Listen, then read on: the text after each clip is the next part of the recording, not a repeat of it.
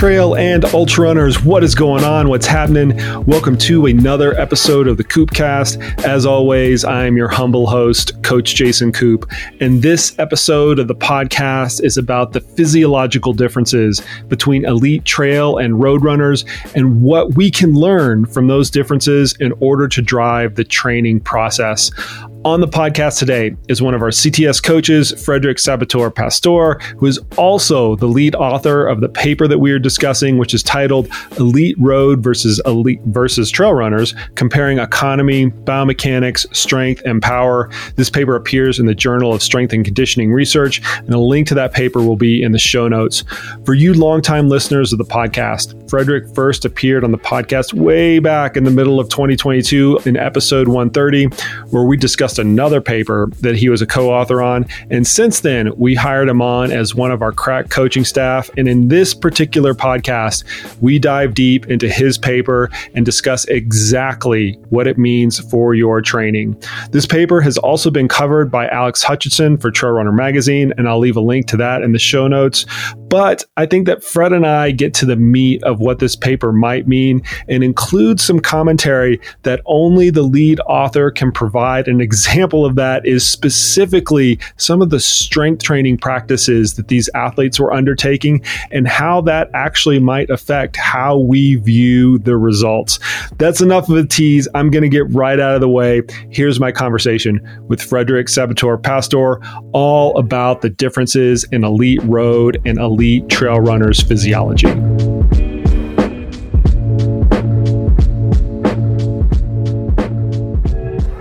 I just came came up with a perfect way to tie all this together initially, and I didn't I didn't realize it until literally five minutes ago when I was grabbing a glass of water. Um, you you and I's kind of mutual colleague, you know him more than I do, Guy Millet one of my first like introductions into the science of ultra running when I was first starting to coach ultra running athletes was a presentation that he gave in 2011 and I don't know why I can remember that date but it was from 2011 so it's over 10 years ago 11 years ago no 12 years ago now. Jeez I'm getting old. It was a presentation that he gave super grainy YouTube video at some random like kind of like random conference and the title of it was Fatigue and Ultra Marathon, which is not what we're going to talk about today. But there's one specific piece in it that I think really illustrates some of the research that, that, that we are going to talk about. Is he was going through the differences in fatigue from a marathoner to an ultra marathoner and how they might actually be different. And one of the ways that he kind of illustrated the difference was visually how did the top athletes look and he had this one slide of a Kenyan or an Ethiopian athlete, I don't remember who it was, and one slide of a top ultramarathon athlete. And you could very you just visually, right, just tell the anthropometrics were different, right? The ultramarathon was more muscular, the the Ethiopian runner was like skinnier, they had different stride lengths, you know, just kind of like everything right off the gate, right out of the gate was just so kind of so starkly so starkly different. And it kind of like leads into what we're going to discuss today, right? Like what are the actual differences and characteristics between elite road runners and elite ultra ultra marathon runners. That's not so cliche as just like looking at them kind of looking at them visually. But you have a really neat background story on how this paper all kind of came to light. Why don't we just start out with how it came to light and then we can we, we can get into the design and what it actually means. Okay so yeah absolutely. I remember that presentation but i think the first time that i saw that slide was when i was doing my masters and he was teaching a class and he put it there. It was like, oh yeah, they are really different. So yeah, absolutely. We've never talked about that before, so that's good. I'm glad you remember that too.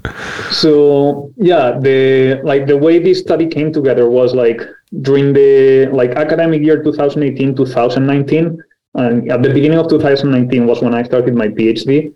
But then during that academic year, there was uh, a master student at the University of Jean Monnet in France, where I did my PhD and uh, she was while she was doing her master's degree in like performance optimization and i don't remember like what the what the letters stand for but then like she was at the same time the the physical therapist for the trail running team of the french athletic federation So I think like the way they have it organized, it was like for everything that is outside the stadium. So that is like uh, trail running, road running, and and walking. So uh, she was the physical therapist, and then what happened was that she had to do like her end of master's thesis, and she said, "Well, we can test uh, the athletes in all of these things because I'm going to be going to the training camps." So like she was our in into the training camps of the French Athletic Federation, so we could go and like do all of these studies. So uh, what we decided to do for her project, uh, like I was not there at the very beginning, which we just decided we're going to test. Uh, but then was we were going to test road runners, trail runners. We're going to test males and females, and then we're also going to test road and trail runners who are recreational, not elite, okay. which we did in the lab in the lab back home. That is not part of this paper, that is part of another paper that should be coming out that will be showing like differences like between levels and like level differences and sex differences mm-hmm. in all of these variables. So what happened then was that, well, great, now we have access to the training camps. So we want to measure what are the differences between road runners, within elite road runners and elite trail runners. So now it was like, well, what are the variables that we want to measure?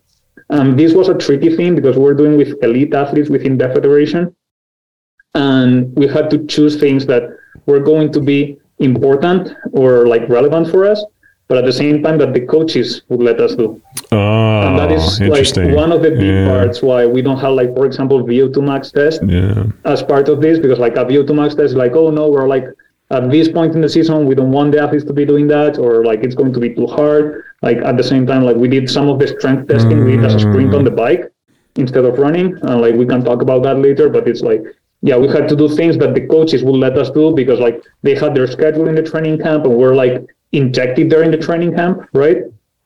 So yeah, like either the coaches or the athletes didn't want to like go too hard on some of these things.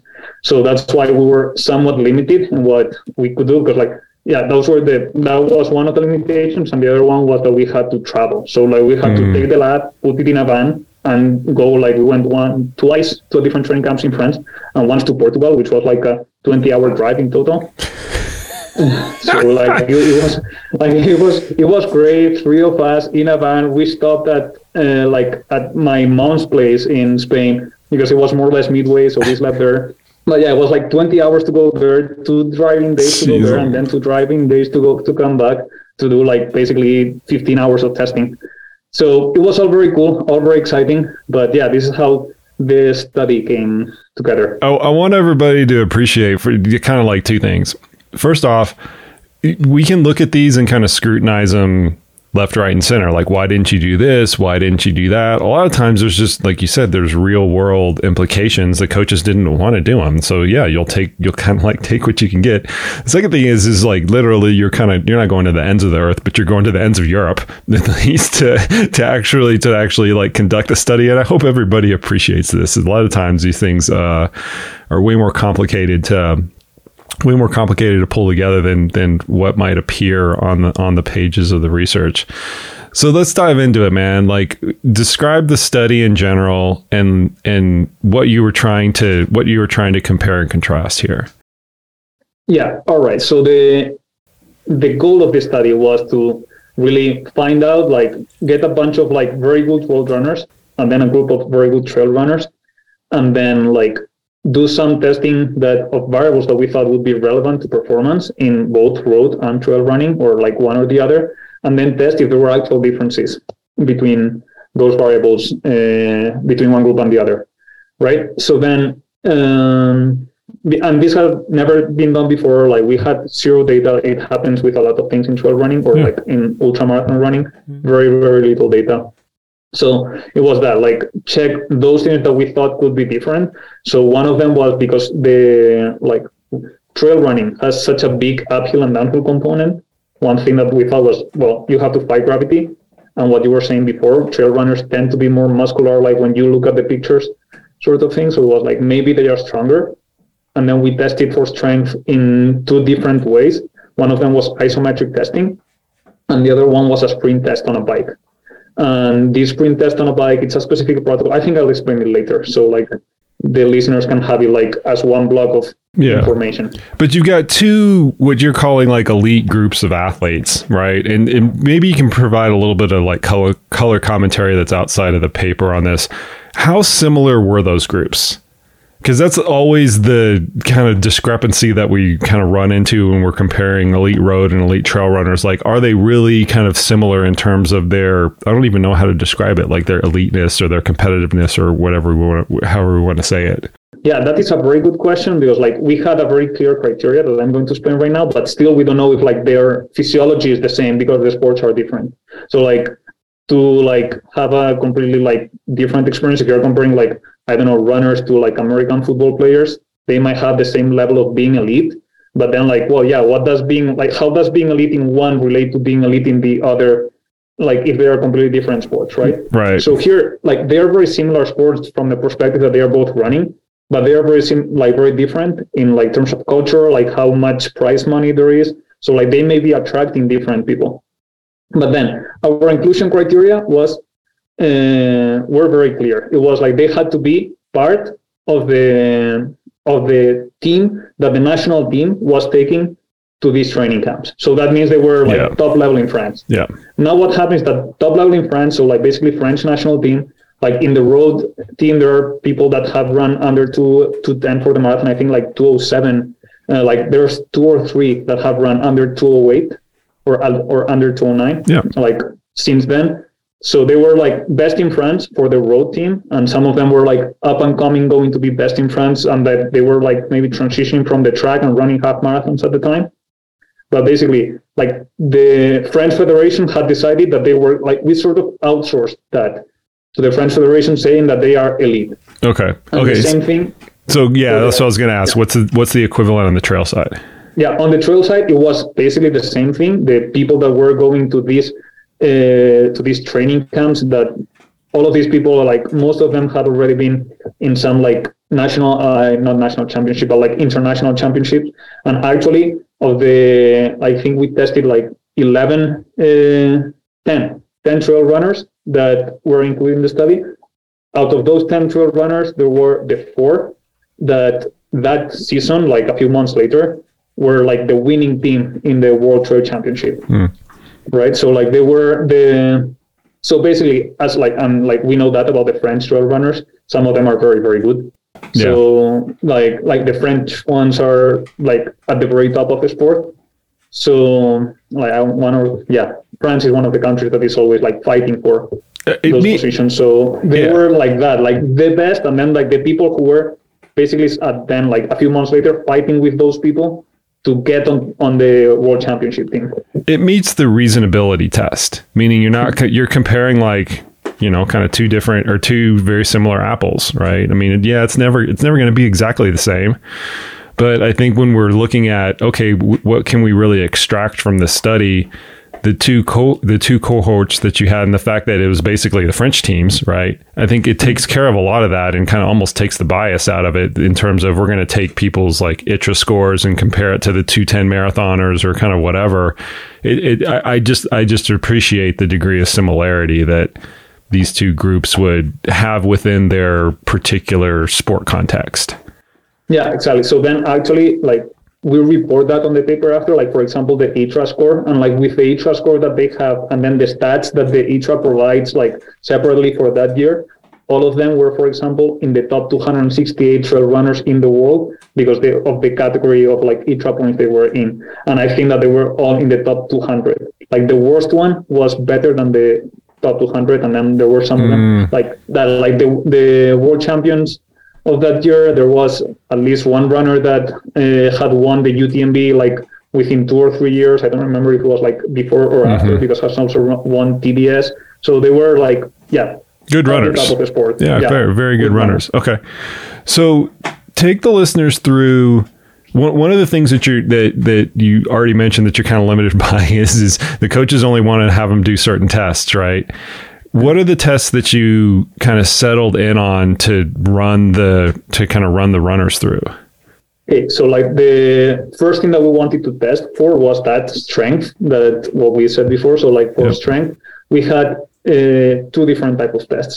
we had isometric strength, strength tests, which was like put the put the runners in like a chair that is more or less like a knee extension machine that you will find, but like instead of that has like a very precise force uh, measurement device. So like you can measure both when like they are extending and flexing. Well, it's isometric; they are not moving, right? But like when they are pushing out and when they are pulling in, so you can measure basically the strength of the knee extensor and the knee flexors. In summary, of the quads and the hamstrings, right? We wanted to do that because like that gives very precise numbers. They are very reproducible. Like you can measure it. Like if I'm not sure right now, like it's in the paper, but like if we probably took like three measurements with like at least one minute of rest between them, and like each one is like a three second contraction, and then you take the highest one of like three of them that are very close. So that is like very precise data. The other way that we did was a force velocity profile.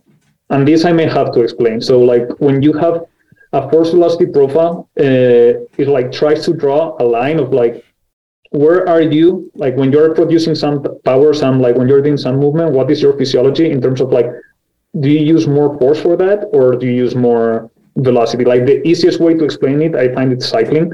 So Yeah. like you can have someone hitting 1000 watts but to hit 1000 watts are you doing like can you do that at 60 rpm so like at Right. low rpm but like putting a lot of force on the pedals? Or do you go to very high rpm with less force on the pedals right? So then is that like are you more like like the image that we often use like are you more like a tractor that is that has a lot of power right but, develops it like slowly with lots of strength or more like a ferrari or like a formula one car that has like many more revolutions Right. so it gets more speed even if they have the same horsepower Right. at the end, right? So for that, we use a bike test. It is one thing that like the reviewers criticized us for, like asked us the question, like, why didn't you use a running test? Because you can do it with a sprint test. And mm-hmm. that is exactly the like the thing that the coaches said, like, these are trail runners, these are ultra marathon runners, like this guy run the UTMB, they don't know how to sprint. Like you're going to break them if you- made them sprint.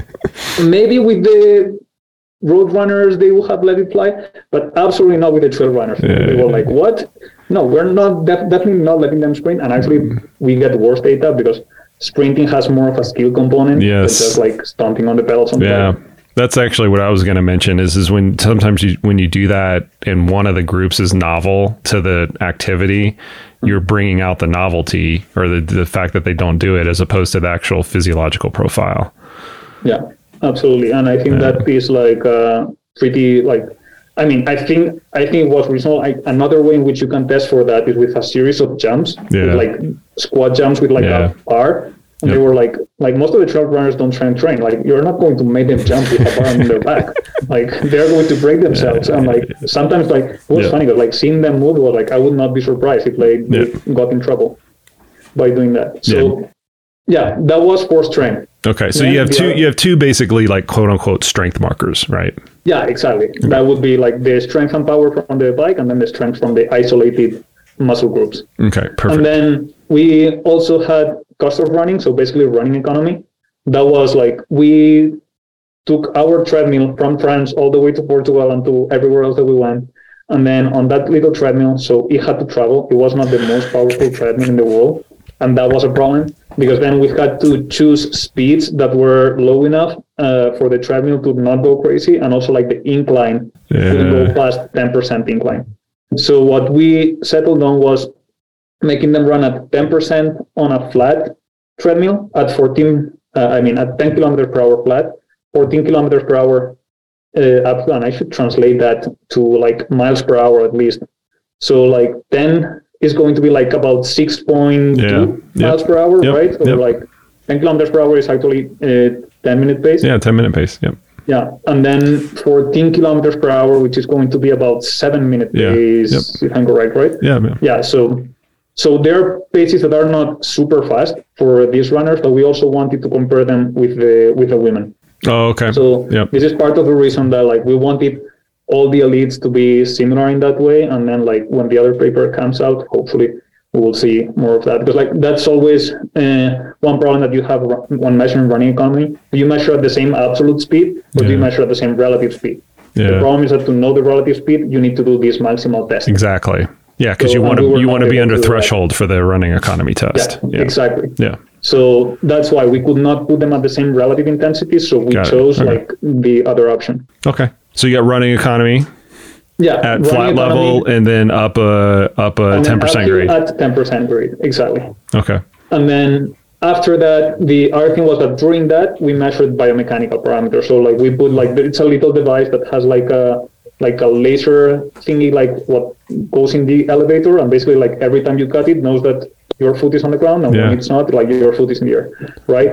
Um, so we're measuring like contact time, flight times, all of that at, during the running economy test. So at all of those speeds and and inclines. So you got a little bit of strength and power, a little bit of classic endurance in the running economy side of things, and some biomechanics. Yeah, right. Those kind of three Exactly. general ca- categories that you're comparing and contrasting against. And then the other thing that we had was a questionnaire, which is something that I will kick myself for ever. that we just use a questionnaire instead of like, come on, like they all have watches. Like, Uh, yeah, yeah, uh, yeah. like I wish I had been there earlier in the decision process for all that stuff. And maybe I don't know because then we will have run into the coaches saying like, we don't want to share that data. yeah, yeah, yeah. Uh, like we have a questionnaire in which they reported like during the previous, I don't remember right now, but like six months or a year, like their monthly training hours Yeah. For different things like running, total endurance training, like including cross training. Well, they they did like thing by thing, and then we clustered it in like running only, and endurance training, which training which includes cross training, strength training, and then total training Yeah. that includes all of the previous hours. So you can So, compare yeah. and contrast the strength. You can compare and contrast the running economy in a couple of different variables. You can compare and contrast the biomechanics, and you can compare and contrast the the overall training volume and modes and Yeah, things like that. Yeah, big gross big gross comparisons on the training side of things. Okay, so now Yeah, everybody fine. wants to know what's this what's similar and what's different. Yeah. Okay. So then, first of all, when we measure the strength with the uh, isometric machine, like just pushing against an immovable resistance, there were no differences. Okay, so no a difference. surprised- well, there were no differences when uh, when compared to body weight. Okay, because which is what really matters. The trail runners were a bit bigger Yeah. than the road runners. So then there was absolutely no difference. Uh, they were basically the same, pound for pound. However, when we measured it on the on the force velocity profile, which was like an, a dynamic exercise, in this time they were pedaling on the bike, and to do this test, like we set two different resistances on the bike, and they start from like a dead stop start, and then they start pedaling. So basically, the first ones, re- the first pedal strokes require a lot of force, yeah, right? And then like you require less force, and it's harder to apply force because you're going at a higher speed. So this is how we measure it. In that case, we did measure higher forces and higher powers, like absolute in absolute terms, and then we measured still higher forces in relative terms, so Okay. relative to body weight, which means that basically at the end of the day, the the trail runners are stronger. Like these cohort of trail runners were stronger than the road runners yeah, yeah, yeah. that we had. I like your And, couch like- there. This group of trail runners is stronger than this Yeah. group of road runners. Very, very, very accurate. So that that does make us think that like these like they are different in terms of strength. And it was actually very interesting. I'm getting a bit ahead of myself because the road runners did much more strength training. It- which is so interesting. We're going to get to that Yeah. in a little bit. So that that's kind of the first material thing, right? This the the, tra- the across these two groups, the trail runners are stronger. Yeah, exactly. Trail runners are stronger. Okay, So, so, but only when, and this is like very in, like an important part that when you do this dynamic movement, like if you Mm-hmm. just measure it isolated, like we may we would have missed it if Yeah. we were just measuring that. So it's very like very good that we decided to have this dynamic movement yeah, in which we could actually measure it. okay. So let's move to the second piece, which is the running, Running economy, economy. piece. And that we can go to running economy and biomechanics together because for Yeah. the biomechanics, like I will just spoil it, there was nothing interesting, which was surprising to us because in general it's like, yeah, people with uh, shorter contact times have better running economy Right. and stuff like that. But like we saw, it might have been like lack of statistical power, but we saw no differences. Which is once again super of interesting. Yeah, Yeah, but like at the same time, as a caveat, we're only measuring like time that the foot spends on the ground, right? Mm-hmm. Like if you have, I'm sure that if you have like the whole set of like cameras in which we're measuring the angle of every single joint, we would be able to see more differences, right? But like the way that we're, that we, what, take into account what we're measuring, like that, like flight time, contact time, the ratio between the flight time and the contact time, that sort of stuff, there was no difference. Can you that, can you extrapolate a little bit in terms of do you think that the conditions that you were able to test under with the speed and the grade do you think that that had an impact on not seeing those differences? Like it wasn't fast enough and or it wasn't steep enough? It's kind of what i'm getting at. I do think so like to an extent because like the other thing what I was saying about like the method of measurement that we're that we were using, which is the most basic. Like in the lab, we also had all of these like cameras in which you can measure like the angle of your pinky yeah, finger. Yeah, yeah, yeah. Basically, right. Yeah, so yeah. like if you start doing that, like you will see differences like even like in how you carry your arms and that sort of stuff, which was, was like this was interesting because for us as we're seeing it was like, oh, look at how this one runs and look at how this one runs and look at how this one and we were appreciating some differences but at the level of like the foot contacting the ground, we're not seeing that. Mm. And then that, like, I'm sure that if we had gone to like 18, 20 kilometers per hour, which would be like, yeah, getting closer to five minute miles. Yeah. We will have seen it because then definitely the trail runners are not used to running at those speeds. Yeah. And yeah. yeah, a couple of them that actually like came to the lab later to do some testing and stuff like that. Uh, and we made them run at faster speed because we did an incremental test with them that had nothing to do with this study. Yeah. Like you could see it, that at faster speeds, like their arms are flailing more and that sort of stuff. you, yeah. So you you don't know this. I had uh, our, uh, our, our head uh, lab technician Renee, who I've known for for years, does all of our lactate threshold and VO2 max tests. I had her at my house uh, yesterday recording a podcast that'll come out before this podcast and we were theorizing a little bit on how we would take a standard graded graded exercise test and adapt it into the ultra marathon world. And her the the nickel version of that uh, uh, of that brainstorm, not to rehash the podcast that people probably listen to, is is we just make it slower. like that's kind of it, right? We just somehow we'd make it slower. We'd increase the grade earlier. We would, uh, you know, even start them at a walk or something like that, but just like slow the whole thing down so that the speed doesn't confound what we want to see from a bioenergetics perspective, which can get problematic when you don't train at those types of speeds. So anyway. yeah, absolutely. That is also something that we have seen in our lab when testing trail runners that for some reason we're testing them on like a flat for like other different studies when we're testing them on a using a flat test like yeah. we had that problem like yeah. arms flailing and then saying like yeah the problem is that my legs cannot keep up yeah. with the treadmill like i'm not that like it's hard but it's not that hard it's my legs that cannot keep up yeah people have to keep in mind that like the graded exercise testing protocols that we that we use they were designed for a very specific cohort and that specific cohort is elite marathon 10k and 5k runners. In the emphasis on the word elite. So when we try to do it with like normal just normal runners right? Normal marathon runners sometimes those protocols don't like show you the same things you know or you have to adapt them to a certain extent and it's not a quite an apples to apples comparison.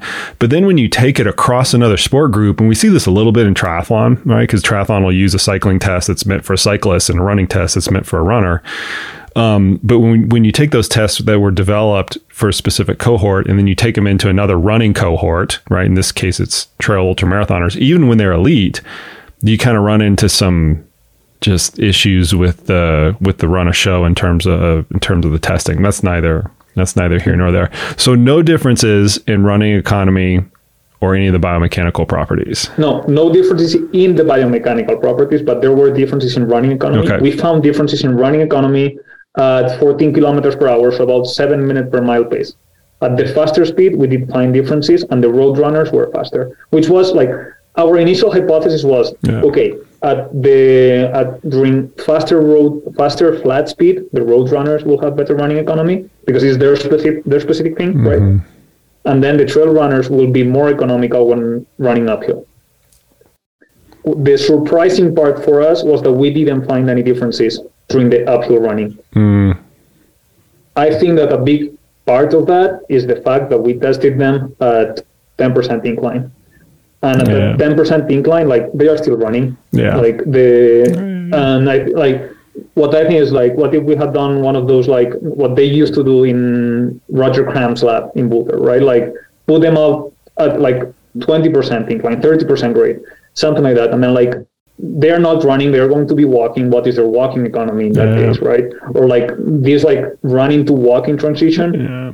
how are like are they managing it better to adapt to their have better running economy the trail runners and the road runners so Yeah, that, you know that's a common theme in a lot of compare and contrast type of literature, especially with elite athletes. Is you kind of have to go to the extremes to figure out where they're really different, and that's just because they're so good, right? They're just such good. They're just such good athletes across a variety of situations. You got to kind of get into the, the the nuance or the extreme of the nuance to really t- kind of tease out some of those.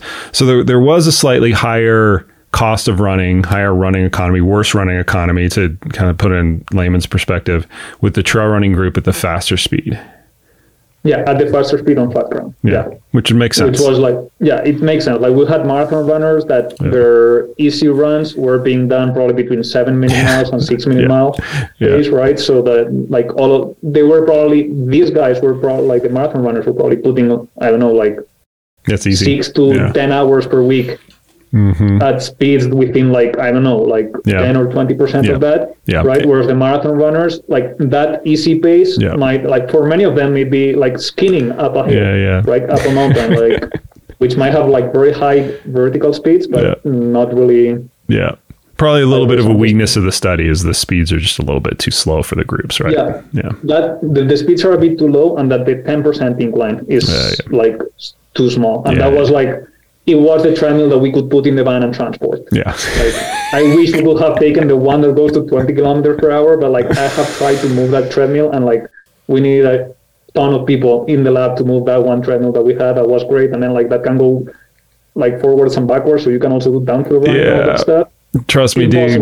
I've, Yeah. I've we've moved our woodway at our in our testing facility three times. Everyone, it's like a superhuman, all hands on deck effort that requires you know a lift gated truck, and it's a nightmare. It's a total nightmare.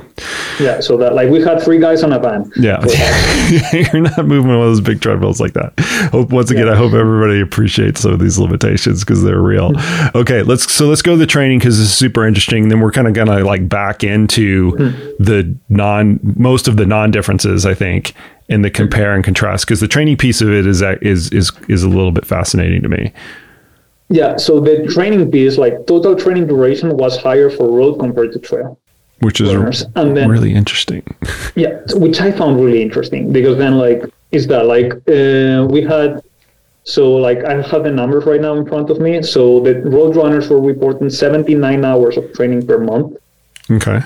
which is about 20 hours per week Yep. if you count just four weeks to a month. Yep. And the trail runners were reporting 43.6 hours per month, Yeah.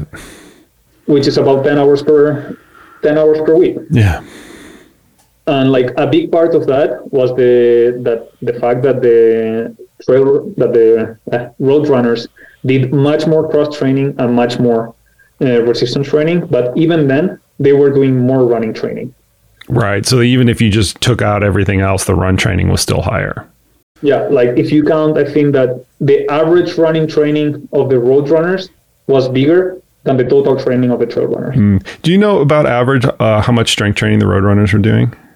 it was like the it varied because there were some that were zero but like Yeah. it was between like zero and about 10 hours per week That's a lot like of the strength average training. Yeah. yeah i mean i mean not 10 hours per week 10 hours per month Oh, okay. Got it. Got it. so yeah like that would be like the ones that were doing a lot of training of train training i think they were doing about three hours per per week Yeah. and the average must be from what i'm seeing right now in the graphics i don't have those specific numbers in front of me about five hours per month so i would say like either one session per week or two like 30 minute sessions per week So, what jumps out to you on the training side of things initially?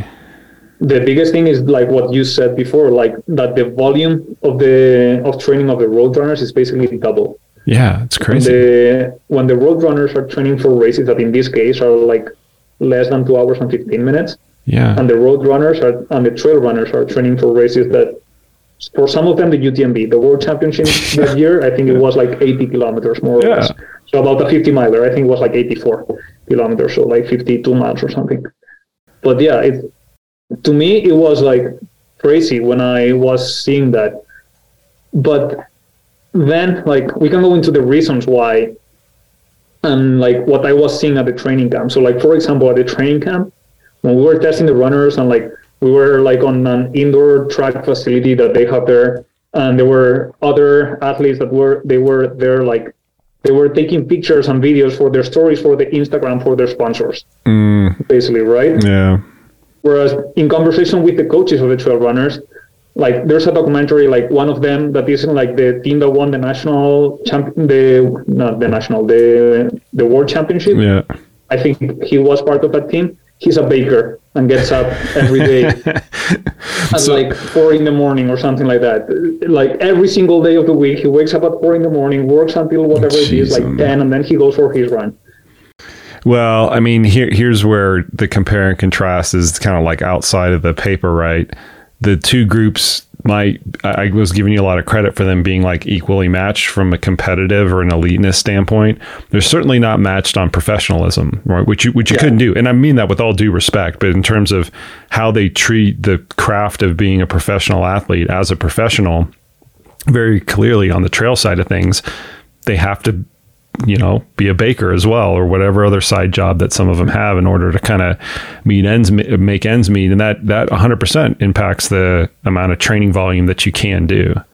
Yeah, yeah, and like that, talking to another one of the coaches saying like, "Oh yeah, this guy like he has to commute, and like that's his his training is his commute Yeah, every day, but yeah, that's yeah. basically his training because then he has like three kids at home or whatever it was. Like there was all of that stuff that is, and like this is very interesting at the same time because they were like the best road runners in France, but like you haven't seen any like headlines of people saying Yeah. like this French running yeah. runner is the best in the world.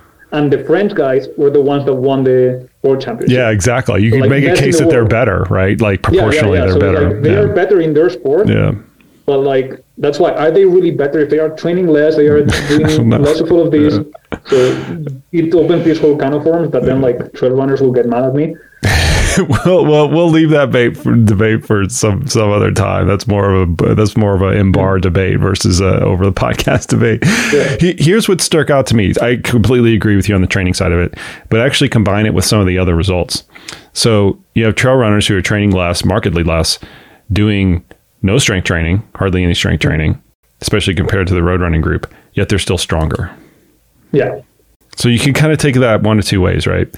One, there's just for whatever reason they're self-selecting into that sport because they have some physical property that you know that where they're stronger.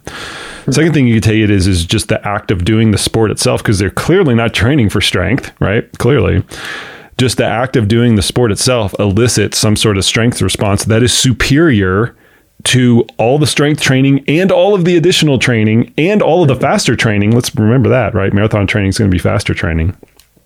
That the that the marathon group is actually going to. That part of it was actually not the fact that they were stronger, but they were they're stronger despite what all of those which you could perceive as headwinds, right, in the strength department to actually fight. Uh, the fact that they were actually still stronger despite all of those was absolutely fascinating. And I, there are two things there that I think are like one problem with the study that is like we ask them what are you doing for strength training, but that is basically like time spent in the gym. But some of them might be doing, and I have seen some of them train, and like we could have a big argument about like what is really strength training. Oh, and, yeah. Like between like like Yeah. it was not like like for some of them, some of them did heavy strength training and like going and squatting like four repetitions with their six one RM, Yep. uh, uh, with their six RM weight basically, right? So like getting close to this maximal Yeah, that's heavyweight. heavyweight. Yeah, it's heavyweight. Yeah, and some of them were just doing like I will go, I will do some squats and some lunges and some of these like like prehab exercises Mm-hmm. and all that stuff. Like there was a component of both of them, and then there was huge variety between like they Yeah. they were much more similar in terms of like how they train than in terms of how uh, like how they run than in how they Yeah. strength train. And like we did not capture all of those details Yeah. because like our questionnaire was limited. That's a constant flaw of everything in strength training. I mean, anybody who's listened to this podcast for any length of time, anytime I bring Sarah and Nicole on and we st- we talk about strength training, one of the things that we just go around and around on is is it's an umbrella that we put too many activities underneath and we call it by the same thing. We put physical therapy exercises with very you know minimal amounts of resistance you know therabands and body weight and things like that in the same category of something that's like super heavy that you're doing five repetitions of, right? Where you're getting really, really close to that like six or eight rep, rep max range. Those two things wouldn't be different, or those two things shouldn't be the same category, but yet we, yeah. we kind of always do it. But still, though, like, despite those differences, it's still a something to nothing comparison, right? That that's kind yeah, of what yeah. I'm saying uh, because I'm going through the same things in my mind when I'm reading through the lines as, as you just went through. There's probably a variety of strength training activities that the road runners are doing, but still it's a something to nothing comparison, and still you hmm. see the greater strength being elicited in the, in the trail running group. So, like, what did the group think about that when you when you kind of like found that out? What did you guys discuss amongst yourselves? Yeah, like one of the possible things that might be happening is that so much running training, which is so much running training with the lack of the strength component, right? Maybe harming the like the muscle mass, for example, all that stuff. So like mm-hmm. maybe actually the, the strength training what it's doing is offsetting that a bit, right? Uh, but then like that is the other thing. And I would also say that the road run, like the trail runners were not super skinny, super worried about like keeping a very low body weight. So like this is like a wild guess as well. Yeah. But I'm thinking that the trail runners may be like recovering better in terms of nutrition hmm. and like not not thinking about it much. Like in terms of trying to be super skinny at like the at like we didn't test them like right before the race, right? But then like I'm wondering this is like something that I wonder like were the road runners like short-term in protein or something like that, or like they in a more catabolic state in general, that then the strength, the extra strength training could not compensate for, and that could be because of nutrition or because of the higher training volume or the combination of both. I mean, here, see, here's what I would look at it. Here's the way that I would look at it if I were one of the road runners. I'm doing strength training and I'm not stronger than somebody who is not doing strength training. That to me is a training error. Like if you saw that, if you saw that difference get teased out, and I were these athletes' coaches, which I'm, which, which I'm not, I would look at that and go, crap, we need to figure out something, something is not working here. That's neither here nor there because we don't know like the intricacies of the programming. But through my coaching lens, when I see things like that, I think of instantly what I think of is, is there some sort of programming error whenever you are trying to elicit a specific adaptation. And with strength, hopefully if you're train if you're strength training, you should be training for strength. You should be able to elicit not just a little bit, markedly higher strength profiles, no matter how you're testing them, as compared to a group that's not doing any strength training. That would be like me saying, listen, I'm going to take an endurance, you know, trained group and a group that's not training for endurance at all, we would expect the endurance training group to have better physiological parameters across all of the endurance things that we're measuring, VO2 max and lactate threshold and things like that. If we were to see that in the endurance world, we'd look at this and go, something that this endurance group is doing is not doing its job correctly because they're not performing any better across the thing that they're supposed to be training for as compared to this other group that's not doing any training. That's more I don't know how to solve that. But it kind of leads us into the like final piece of this, right? We've got this compare and contrast across two groups who are reasonably well matched. You know, it's the the training part of it is certainly weird. That's the only way that I can describe it. But what can the athletes take away from this that can kind of impact their training or their knowledge of how to train on a day-to-day perspective. We tend to draw and the reason that I that I get into this is we do draw a lot of inspiration from training from the traditional endurance sports, mainly marathon, somewhat to a certain extent 10k, maybe even like long distance triathlon or Ironman triathlon. We do draw the we do draw training inspiration from that. What can we learn in that whole process from looking at these two different groups and coming up with how they're similar and how they're different? What I do think is that like the biggest thing that we saw was what we have been just talking about, like this strength component, the the strength and power component being uh, like being better in elite trail runners compared to road runners, right? So then I think that there like there is a need to train that. What the next step there is like, okay, yeah, they need to train that. Does it come from like actually doing strength training? Yeah. Or is going to come from, is it going to come from like maybe just doing like the hill training and like focusing on the hill training and like doing well programmed hill training, taking into account that, that that is going to be a big part of how you develop your strength, which could be yeah. or like this specific strength for yeah. trail running. And this kind of illustrates that that second point, right? Like you can't like you can out strength perform an athlete who is doing strength training just through the the trail tra- tra- the trail running mode of exercise, right? You can get superior strength adaptations just by doing that as compared to strength training. Not to say that you can't combine them and make them even better, but I, I once again, that I think that that's the fascinating result in all this. Yeah, I think that that is like one of the big takeaways. And but even then, I would love to see the study of someone like comparing that, like having trail runners and actually putting them to strength train, like in one of those like traditional protocols of heavy strength training, and mm-hmm. seeing what happens to like both their strength, but especially like their uphill running performance or their downhill running performance, whatever you want, like choose to to think that is going to be the best, like Actually, there is some research now going on that is looking at that and like this durability thing. Like, is it yeah. going to improve your running economy after a few hours, for example? Well, here is yeah. Because I'll keep going. Sorry. But yeah, no, no. That that that is like one component. Is like yeah, maybe strength training improves your running economy when you're not fatigued by like one percent. But then, like after two hours of running, like in the last two hours of your trail running race, or in the last 10k of a marathon, maybe yeah. it has like a big impact on like yeah. allowing you to get less worse. Yeah.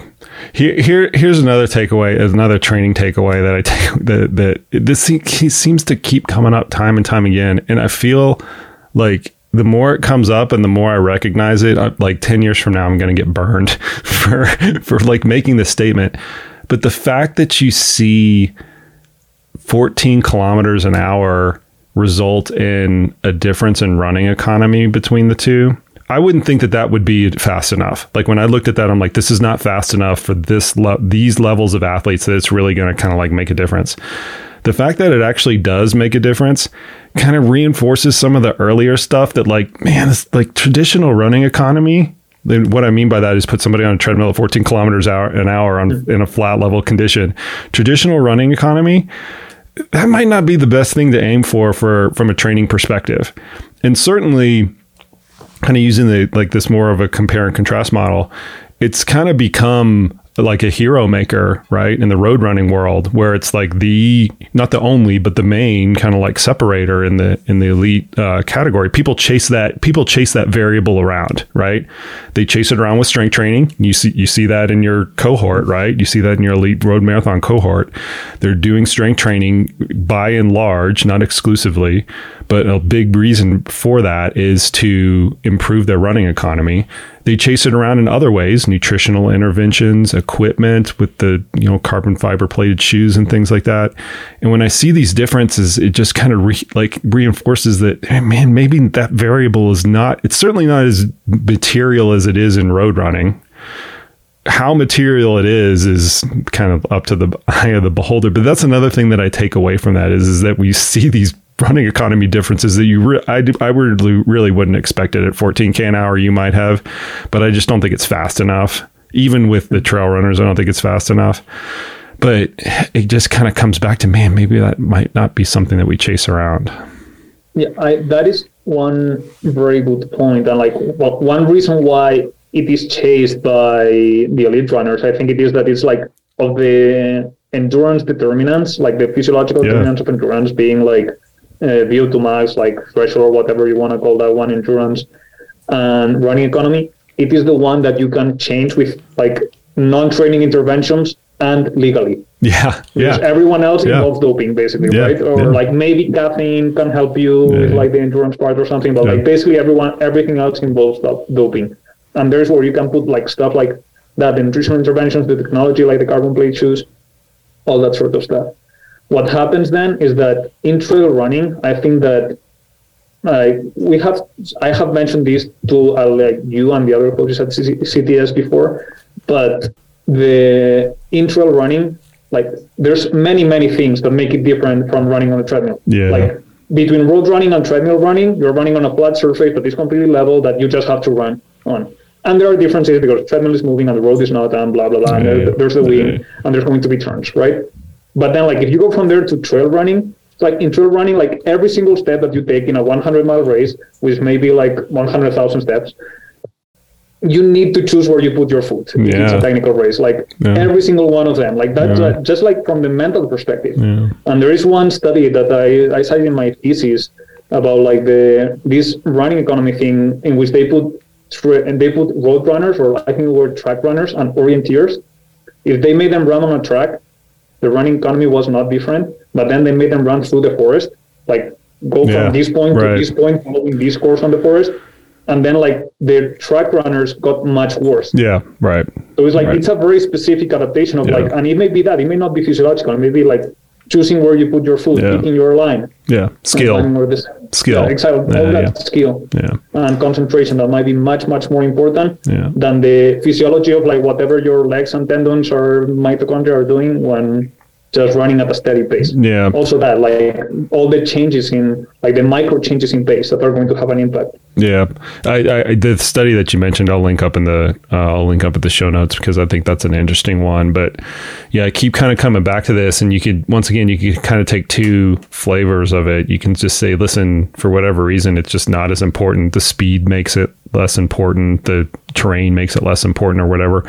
Or the other thing that you can take into consideration is is trail trail and ultra running is more complex. The perform like the ultimate performance is more of a complex soup of things that go into it as compared to road road running. That's not to denigrate it at all. It's just kind of the fact it's longer it contains more skill it goes up and down trails and all those other things.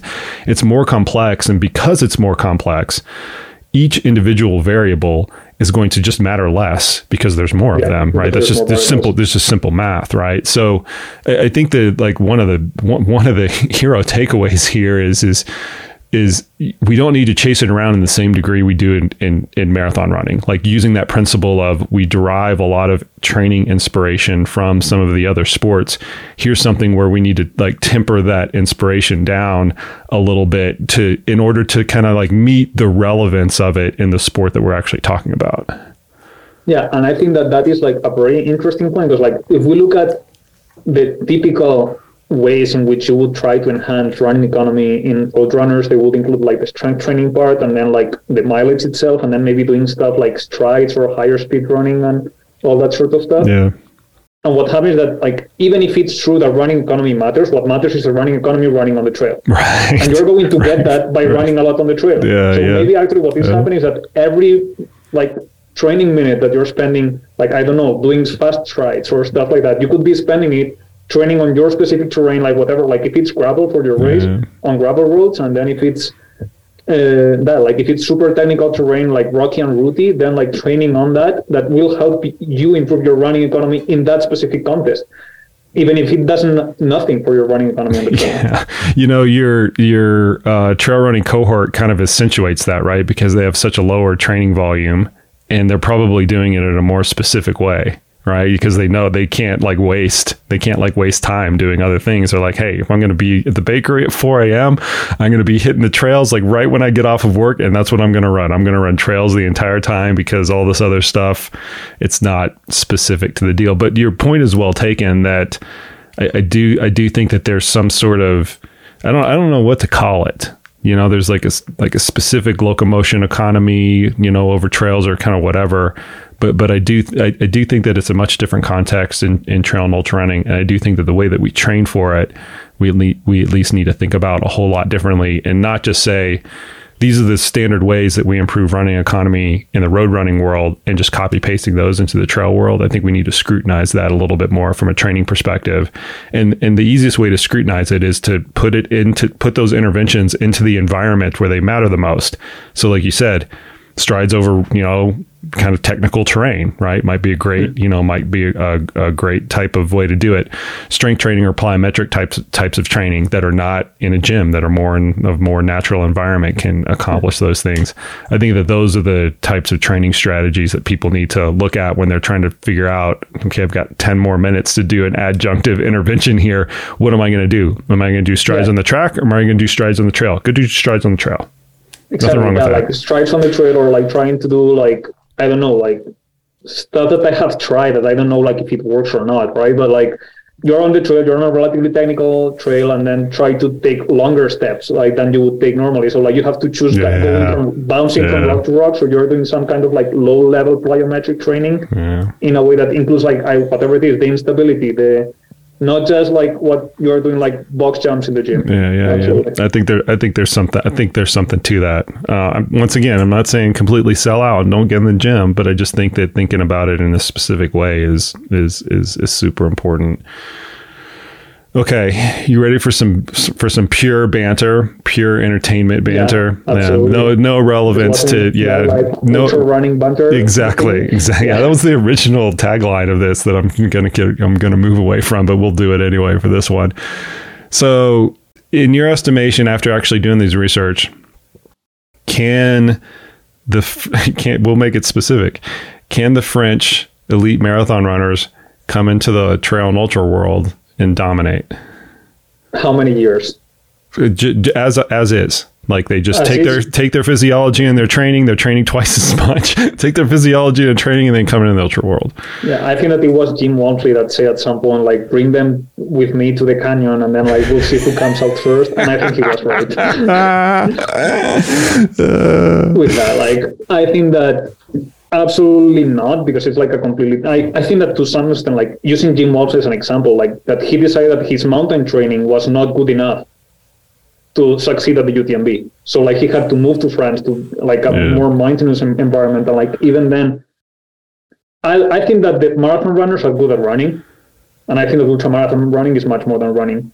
Yeah, I And think to that, like the other day, I was talking to to an athlete that is considering like uh, going trying to set a world record in a Spanish race, and like it was like, well, yeah, how good are you at like running at night? And it was like, well, I never run at night except in races. And I said like, well, I don't know if you have to run at night. Like, I don't mean that you have to spend all night long, but you should be comfortable running with a headlamp, right? yeah, uh, on and like and then like he told me a story about at some point I what was it like he like beginning of the race it started raining he said like oh no I'm not, I'm not going to put like my my shell jacket on because like I will warm up once we start Right, And like, exactly. like, that's a mistake and like that's not going to happen in marathon runners except for that time that like Kawauchi won Boston yeah. That's Right, that was I remember that. One, that one time, right? Yeah. Like, and it's one time that we remember. It's like it can easily be every other race in trail running, yeah, in which like that like weather has like a very big impact, and then at that point it's going to be like small decisions like do I put a jacket on or not? Do I take it off or not? Like, and that must be trained, and like they cannot just come and do it. Like even if they have probably better physiology, yeah, they will not be able like first of all there's the jump of the physiology from there to the ultra like with the heels and everything but then there's the all the decisions making making skill like a trail runner like or like an ultra marathon trail runner is somewhere between a runner and a mountaineer i would say Mm, right to some extent and like then it depends like more of that in europe in america more of that for Hardrock that for western states maybe right but like there is a bit of a combination between yeah, the two sports. Like that's why I think we have like we see very good like ski mountaineers yeah, doing that because ski mountaineers I'm getting into it now like every time that like, you reach the top you have to do 15 things with your backpack. yeah. Exactly. Think of the skis Yeah, and do this and yeah. then like you you use that time to fuel and all that stuff like it's like well yeah you have to do many things and it's like yeah how fast are you with your like putting things on in the backpack and letting them out and like can you find things in your backpack with your eyes closed right? yeah, yeah, yeah. A Here's the, marathon runner has never ever done that. here here well yeah you're absolutely right marathoners probably never done that unless they have that experience which hardly any of them do here, here's what i think i think it's worth about 10% i think if you take 10 like a 10% better physiological uh road runner right they're going to perform at about the same level as that 10% worse person on the trails. Like that's how much of the spe- of spe- and it might even be more than that. I might be undershooting that now that I'm thinking about it. But it takes that much. So if you take somebody with you know, a 70, you know, 70 VO2 max, a trail runner, you're going to have to have somebody that's like 77 or 80 VO2 max and whatever the running economy, you know, lactate threshold equivalents of the of those are on the road on the road running side, transplant them on the trail to even get it close. I, I, that's how much I think it actually makes a difference. Not to say you should maximize all those variables, but I just mm-hmm. think this this specificity component that we're that we're talking about makes that it's not trivial. I guess is what I'm saying. It's not one or two percent. I think it's yeah, absolutely. I absolutely think that this is right. Like it's not trivial, and like just the fact of like that, like bringing like I'm thinking about like doing a rim to rim in the Grand Canyon, basically, right? Mm-hmm. Like which is like it's like a buff, like at least on like the south side, which is the one that I've done. It's like a trail that is like there's no rocks, it's not technical. It's like yeah. big downhill and then big uphill, right? Yeah. So then like if you do that and then you put a trail runner and a road runner, I would like to see one of the marathon runners after they get to the bottom, uh, which is like what, like 10 miles? I don't remember. Yeah, yeah, yeah. 11 uh, miles. It's yeah. 10, 10, miles in which you lose like more than 1,000 meters from yeah, vertical. Yeah. Right. So it's like, well, are they going to be able to come out the other side and try to go rim to rim to? Yeah, like, yeah, yeah. Uh, when they get to the top of the other side, are they going to be able to come back and repeat that? Yeah. And I think that that physiology is going to have like a very big impact, yeah. which is like one of the things that would be trainable that yeah. they could train for. Yeah. That's why I said like in how many years. Yeah, yeah, right? yeah. Yeah, there you and go. The other thing that I thought was important there is that one problem that we see many times in trail running is that we have things that multiply your race by zero. Mm. Like like one bad nutrition decision mm. can like yeah. then it's a DNF. It's not like yeah. And I think that like pro trail runners m- make those mistakes all yeah. the time. Like in every big race, you it's like, oh yeah, last UTMB, yeah. this guy and this guy didn't finish, right? Zero multiplication, much more likely for that. So like it's the ten percent plus the increased likelihood of all of those things. Yeah, I, I, I I'm with you on that one too. Totally. All right, that's enough banter, Fred. We're gonna let you go, man. Cool paper. I'll link it up in the show notes, man. I'll link up all the accessory stuff in the show notes. And I also think one that if we kind of like read between the lines a little bit, which we always like have to do, we can come up with some really practical, uh, practical takeaways that'll actually drive the training process and not just be something that we discuss in the bars. yeah. so I appreciate you coming on, man. Yep. Thank you. Thank you for having me. All right, folks. There you have it. There you go. Much thanks to Coach Fred for coming on the podcast today and providing some insight into the paper that he was the lead author on. And I do think that some of this insight is something that only somebody who is involved within the research can actually provide us with. Yes, they have to produce a paper, and that paper is available to the public at large. But when you actually talk to the researchers themselves, you're able to glean a lot more insight into what was actually actually going on, some of the strengths of the paper, some of the weaknesses of the paper, and most importantly, what we can take away from that in order to drive training practice. I hope y'all appreciated that, especially some of the banter in the end around strength training. Somebody is going to yell at me afterwards and say that I am not an advocate for strength training because of that com- commentary, but I do think the fact that the trail runners had greater strength than the road runners despite doing no strength at all, is a super interesting finding that you can provide your own color commentary on. Appreciate the heck out of Fred for coming on the podcast. I appreciate the heck out of you, all the listeners out there, for bringing this podcast to light. As always, it is brought to you without sponsorships or endorsements in any way, shape, or form whatsoever in order to prevent any sort of financial entanglement with any of the commentary that we are providing on this co- uh, uh, on this podcast. So it's you, the listeners, that are responsible for proliferating the podcast and making it what it is today. And I thank you very much for that. If you like this podcast, please share it with your friends. You can do it right in the Apple Podcast app if that is your preferred podcasting platform of choice, or you can do it across Spotify. It's very easy. Just click the share button, send a text message to one of your training partner homies, and hopefully they will enjoy this con- content as much as you did. That is it for today, folks. And as always, we will see you out on the trails.